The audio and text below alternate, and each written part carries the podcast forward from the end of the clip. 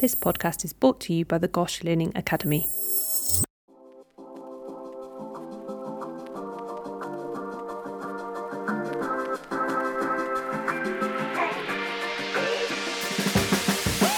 Hello, and welcome to NHS Careers Untapped. The NHS is one of the largest employers in the world, but most people, when they think of a job in the NHS, think of doctors and nurses. However, the NHS is so much more. There's a huge variety of jobs you can do, suiting all interests and personalities. In this podcast, we will be talking to people working in the NHS, in jobs you might never have heard of before, finding out exactly what they do, how they came to be working in that job, and what they love most about it.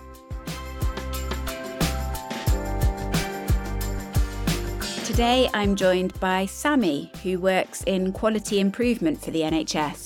So thank you very much, Sammy, for coming on the show and talking to me. No worries at all. Pleasure to be here. So, to start with, can you just tell me about your job? What do you do and where do you do it? So, I'm currently employed by Croydon Health Services and I'm the Associate Director for Croydon Quality Improvement. So, it's a pretty hefty title. But in essence, what that means is I lead a small team of improvement facilitators who are here to help embed improvement capacity and capability within Croydon. So, trying to help staff to make their work and their services safer and better for the people that use the hospital or the environments that they work in.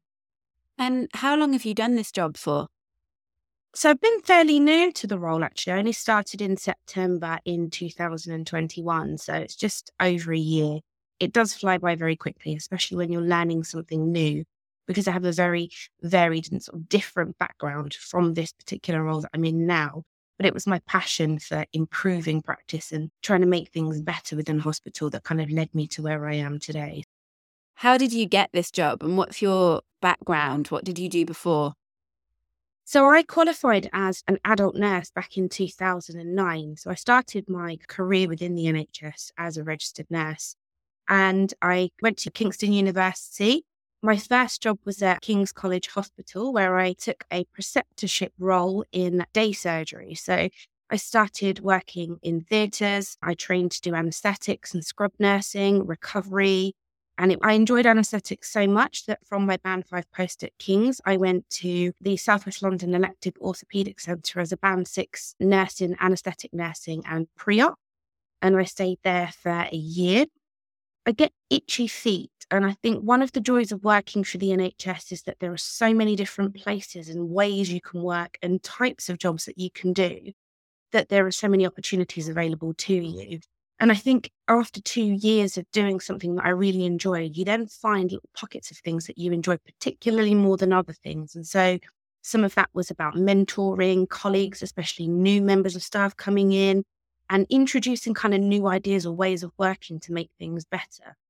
I then took a job at Croydon as a transfusion mm. practitioner, which is a particularly unique role and actually very different from everything I'd done before. But the role of a transfusion practitioner is very dynamic and it involves a lot of teaching, so writing policies and guidelines to help standardize practice in the hospital, preventing adverse events and incidents from happening that relate to transfusion, for example, but also networking with fellow transfusion practitioners within London and eventually across the country. And that allowed me to explore driving change from my own perspective and being able to create different ways of working. And I really, really enjoyed that. I was doing transfusion practitioner role for seven years.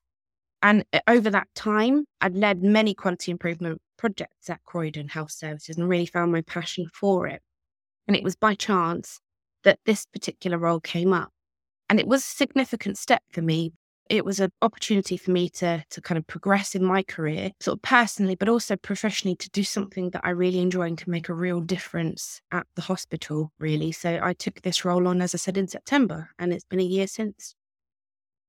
Wow. Okay. So actually, you're a really good example of what we're hoping to highlight in this podcast, which is that the NHS has loads of career opportunities beyond what people tend to think about as typical kind of NHS roles, your doctor, your nurse. And so you've kind of worked your way through doing a couple of those roles and found where your passion lies and moved moved into that.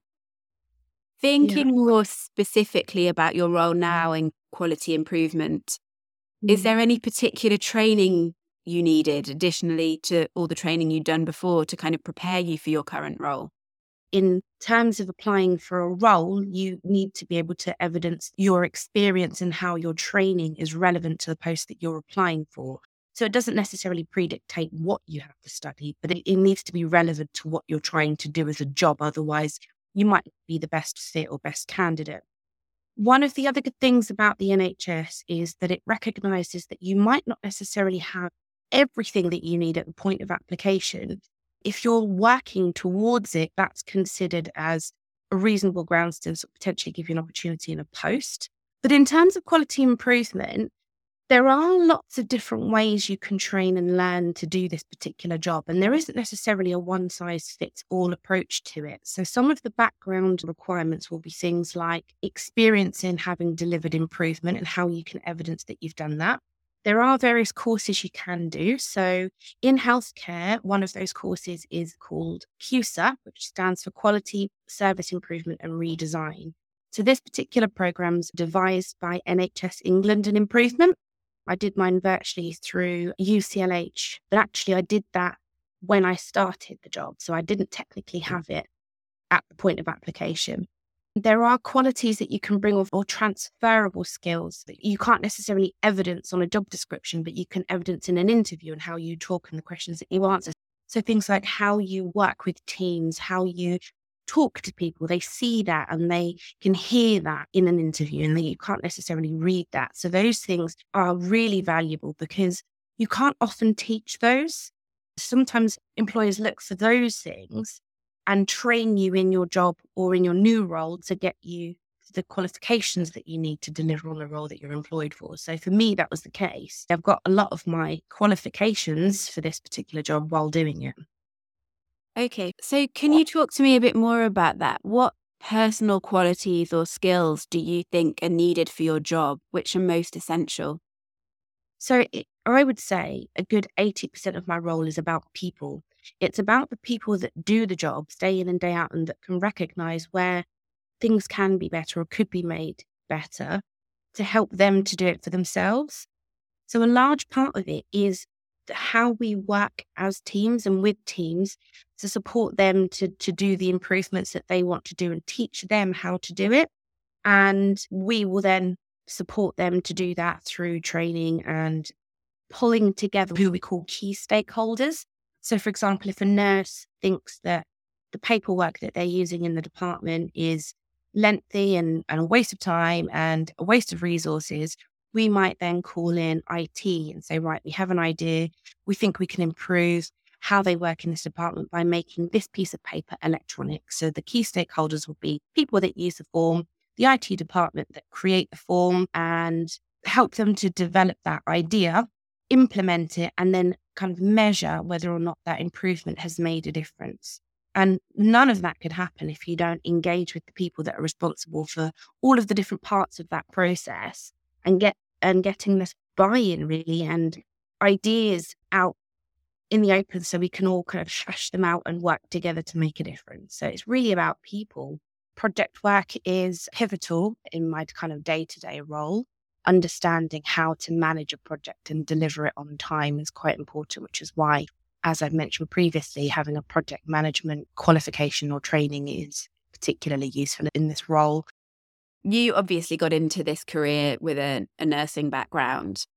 Is that always the case? What other routes into a career in quality improvement within the NHS are there? So, I guess thinking about members of your team, do all of them have nursing backgrounds, or is there anyone that's come into that job in a slightly different way? No, I mean, absolutely not. I think for me, being a nurse is actually quite a unique background to have for this particular role, and it has its strengths and limitations. So, the strengths being that I understand clinical context, I understand clinical environment. And when people are approaching us with ideas of change, it's easier for me to translate what they're trying to do and to help them. So that has its strengths. So this is a good opportunity in that respect for those who do have that clinical context. But very often, this type of role is more administrative backgrounds or project management backgrounds. So those people that have delivered on projects before, so they might have worked in the NHS and they might not even have worked in the NHS at all, worked for other companies. So there can be a more governance and quality assurance background to people that do this role. And as I say, there are strengths and, and, limitations with any of them. And so my team, again, are quite varied. So one of the facilitators was an outpatient manager before. So, not having actually had any quality improvement training or experience, but having managed a department, they then sort of came into this role and grew with it as I had. Another member of my team worked in social care and housing. So, led the service user complaints department. So, she managed a small team of people who were handling complaints, but had an interest in improvement and had done some improvement training within that particular role. So you can have an administrative background in that you you don't work clinically and you don't work patient facing, but then equally the role is open to somebody who might have a professional background. What does a typical day look like for you? What do you do on the kind of average day? The other good thing about working in quality improvement is you don't particularly do the same thing. So if you like variety and change, then this is ideal for you. There are a number of things that are quite frequent. So we do very often have meetings and I do have to write reports. I have a lot of responsibility to deliver on some of those strategic goals that are set for the year. So it's important that I do continue to push through and try and get through those. I still very much like doing the improvement work as well as, as supporting those that are doing it. So I get stuck in wherever I can, really. So, one of the projects I have on at the moment is improving door to analgesia time in the emergency department for our sickle cell patients. And the registrar lead in ED is very passionate about it. And there's an amazing little team down there that are trying to make things better for those particular service users. That's one. There are some bigger projects that we have under our radar. So, things like what we call transformation programs, one of which is in theatres. So we have a number of theatres, and we have, as you may be aware, the NHS has quite a significant backlog for elective surgery. So we're trying to help improve our ability to get more patients into hospital to have those procedures and discharged home so we can treat more people within the resources and the, the facilities that we have. So those that those bigger transformation projects require a lot more investment of time and discussions with lots of different people and different groups of people and professionals to help everybody kind of sing from the same hymn sheet, really, and understand how we can move forward. We do lots of Zoom and virtual, which is has its strengths and has its limitations, but that then also enables me to do a bit of work from home if I want to. So nobody, you know, it's not prefixed as such when I can and, can't do that. So yeah, I, you know, like I say, it's a very diverse role and it's very interesting, and you can make it and mold it into what you want from your own kind of passions but equally you you have targets and objectives to meet and deliver on so that you're doing the best for your organization and as long as i'm doing that and they're happy then i take every day as it comes really what is it that you like most about your job? And on the flip side, what is it that you find the most challenging, perhaps? Well, ironically, I'm going to start with the, the challenging part because I think I'd like to finish on a positive.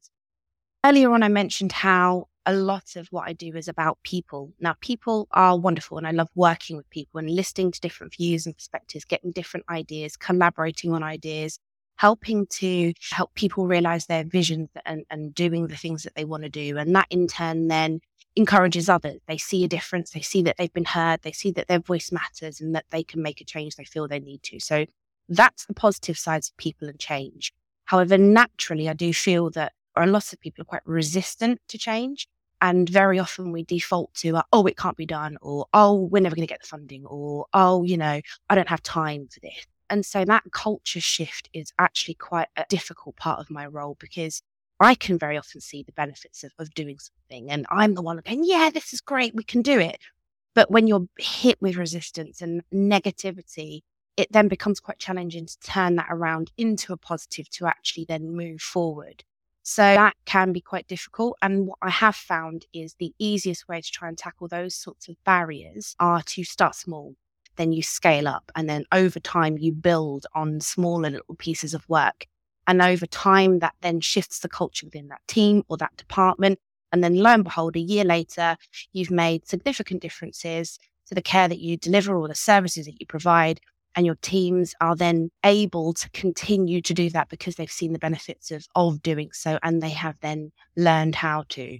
So it does take time and patience is really important. And so then when I do see those those outcomes, that's when I, I, get excited and that's when I start to showcase those pieces of work in other areas and to other teams so that they can see, oh, okay, it can be done, or you know, there is someone listening and there is a way outside of the way we do things. So those are the joys that I have. You get little quick wins and then you have those slightly longer, more challenging pieces of work, but eventually you get there and eventually something happens and you start to see that spark in people and you start to see the differences they're making. And then you can turn around and say, there you go, you've done it. Well done. Right. So it sounds like your job is really rewarding but that you probably need quite a bit of patience and resilience to get there. Yeah, absolutely. It does take time and it does take resilience. And you do have to sometimes step back and sort of check in with yourself and, and how you think about what you're doing and why you're doing it to then keep pushing forward to actually really get to where you want to be. And is there anything that you wish other people knew about your job?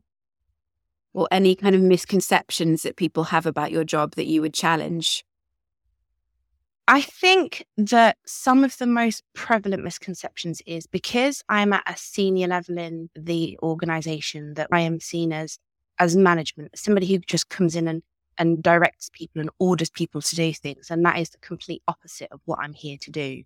So, like I mentioned before, in terms of culture shift, the leadership within an organization is really important. And the culture of the leadership as well is slightly different to that of staff that are delivering on the day in and day out kind of basis.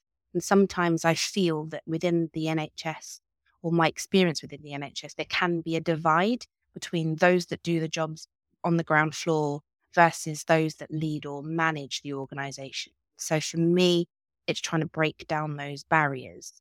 So that that understanding of who I am as a person and what my role is sometimes is preconceived incorrectly, if that makes sense. But it's only after time and talking to teams and engaging with them that they then start to understand what we're here for and what we're trying to do.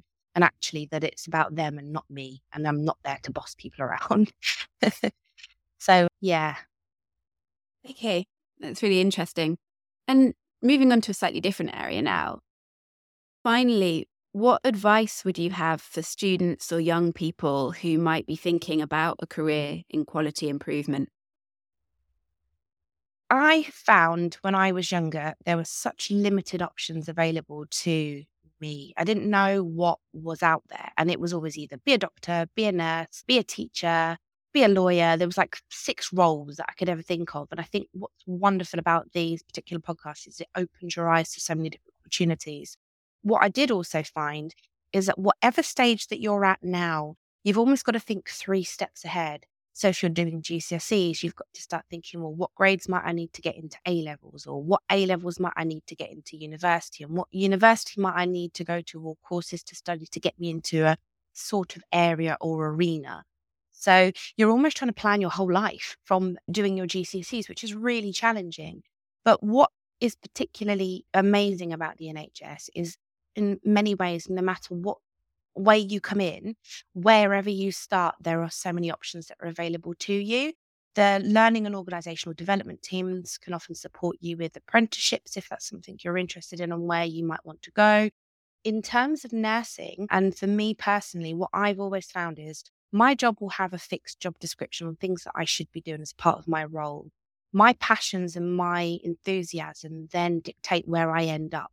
So, what I've done is I've very often taken on things or done things that are beyond the initial scope of my job. So, for example, as the transfusion practitioner, I took on the regional TP kind of role and set up the national stuff. That wasn't part of my job, but I did it because I cared so much about what I was trying to achieve.